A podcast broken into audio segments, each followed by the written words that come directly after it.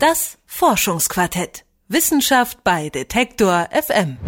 Und damit hallo, mein Name ist Lars Hendrik Setz. Im Forschungsquartett, da waren wir in der letzten Woche noch im Weltraum und haben uns gefragt, wie sieht's denn da eigentlich aus? Dort gibt es jede Menge Müll und wie der da hingekommen ist und wie man den da wieder wegbekommt. Das kann man in der vergangenen Folge nachhören.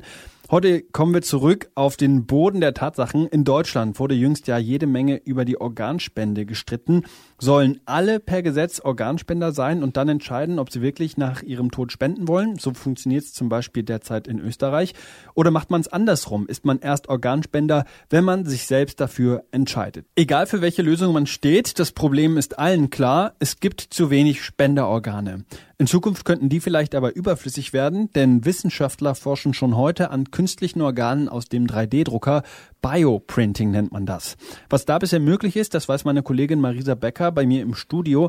Marisa, was kann man sich denn unter diesem Bioprinting vorstellen? Also die Gerätschaft, die man dazu braucht, kann man sich eigentlich wie so einen äh, normalen 3D-Drucker vorstellen. Genauer gesagt einen Extrusionsdrucker.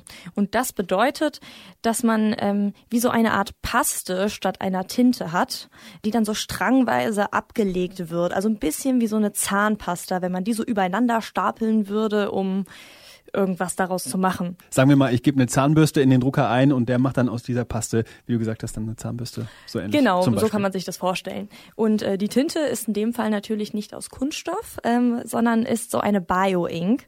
Die besteht aus Hydrogel, das ist so eine Art Trägermaterial und Zellen. Und ähm, solche ähnlichen Ansätze in diese Richtung äh, künstliches Gewebe herstellen gab es auch schon in Form des äh, Tissue Engineering, also der Gewebskonstruktion. Und wo der Unterschied zur 3D-Methode liegt, darüber habe ich mit Professor Michael Gelinski gesprochen. Er ist Leiter des Zentrums für translationale Knochen-, Gelenk- und Weichgewebsforschung an der TU Dresden. Und er sagt, dass die 3D-Druckermethode einen entscheidenden Vorteil bietet. Der große Charme des Verfahrens liegt nun aber darin, dass ich zum einen mit dem 3D-Druck verschiedene Zelltypen an definierte Orte ähm, im Raum sozusagen positionieren kann. Das ist beim klassischen Tissue Engineering nicht oder nur mit einem sehr großen Aufwand und sehr, sehr ungenau möglich. Und da natürlich viele unserer menschlichen Gewebe aus äh, unterschiedlichen Zelltypen bestehen, die aber auch nicht zufällig angeordnet sind, ist diese ähm, gezielte Positionierung unterschiedlicher Zelltypen in drei Dimensionen in der Tat für viele Gewebe ein großer Fortschritt. Und so könnte es unter anderem irgendwann möglich sein oder sie hoffen, dass es irgendwann möglich ist, dass man eben sowas wie Knochen, Organe und Co. Ähm, patientenspezifisch drucken kann. Das bedeutet, wenn dir jetzt zum Beispiel ein kleines Stückchen Knochen fehlt, könnte man genau dieses Stückchen Knochen einfach nachdrucken. Allerdings muss man sagen, davon sind die Wissenschaftler noch weit entfernt, denn es gibt noch einige Probleme bei der Umsetzung der Methode. Die Forschung steckt da also noch in den Kinderschuhen. Eines der Probleme hat Michael Gelinski ja mit seinem Team bereits gelöst. Worum ging es da? Also so ein grundsätzliches Problem beim Bioprinting ist die Sauerstoffversorgung der Zellen. Also bei uns Menschen ist das ja so, dass äh, der Sauerstoff über die Luft und die Lunge in den Blutkreislauf gelangt und einzelne Zellen, die ähm, vor dem Druck rumliegen, die bekommen einfach ihren Sauerstoff ganz normal aus der Luft. Wenn die Zellen aber in diesem Gewebskonstrukt dann drinne sind, beziehungsweise eben in dieser gedruckten Bioink, dann kommt natürlich weniger Sauerstoff bei ihnen an, weil der erstmal durch diese ganzen Moleküle durch muss.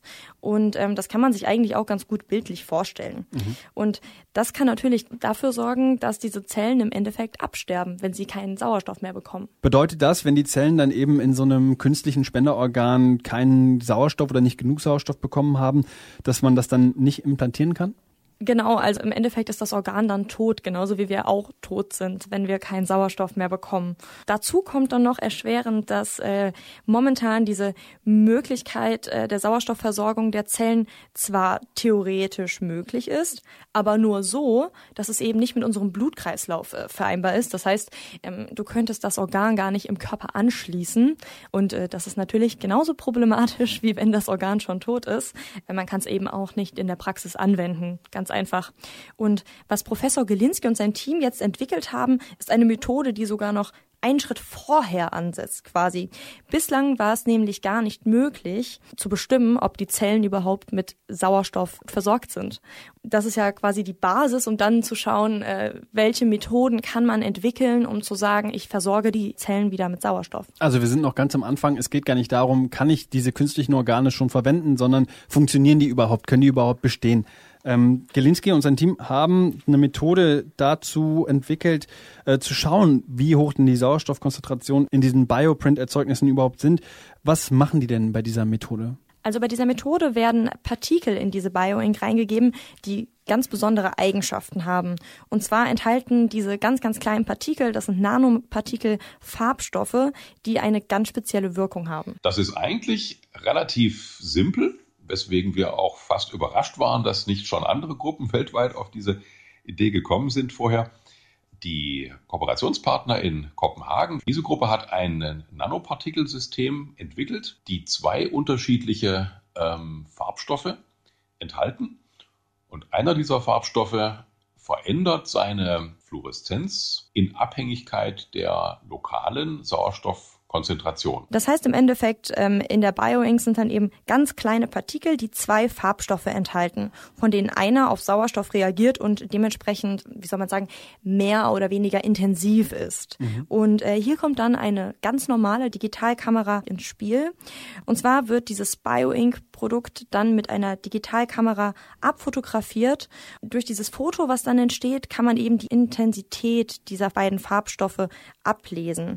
Und dadurch, dass dass einer immer konstant ist und der andere auf Sauerstoff reagiert, kann man daraus dann eine Art Quotienten bilden und dann eben schauen, äh, wie intensiv die in Relation zueinander sind. Dadurch kann man dann eben bestimmen, ob diese Zellen gut mit Sauerstoff versorgt sind. Und kann man, beziehungsweise wann kann man denn damit rechnen, dass man bei einer Organspende vielleicht dann irgendwann in Zukunft auch ein gedrucktes Organ verwenden kann, wenn man jetzt schon schauen kann, ob diese Organe überhaupt funktionieren oder nicht? Also Professor Gelinski geht davon aus, dass sich zunächst einmal durchsetzen wird, dass man so passgenaue Sachen wie zum Beispiel den Knochen, das Knochenstück, was dir fehlt, ähm, drucken wird, weil das ja auch erst durch den äh, 3D-Druck möglich wurde.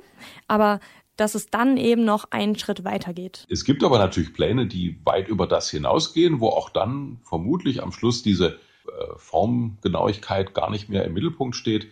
Wenn es nämlich darum geht, wirklich komplizierte Gewebe wie zum Beispiel Organe, Leber, Niere mit dem Bioprinting-Verfahren herzustellen, um damit vielleicht langfristig, wir sind noch lange nicht ähm, so weit und es ist auch nicht äh, absehbar im Moment, wann man wirklich so weit kommen wird.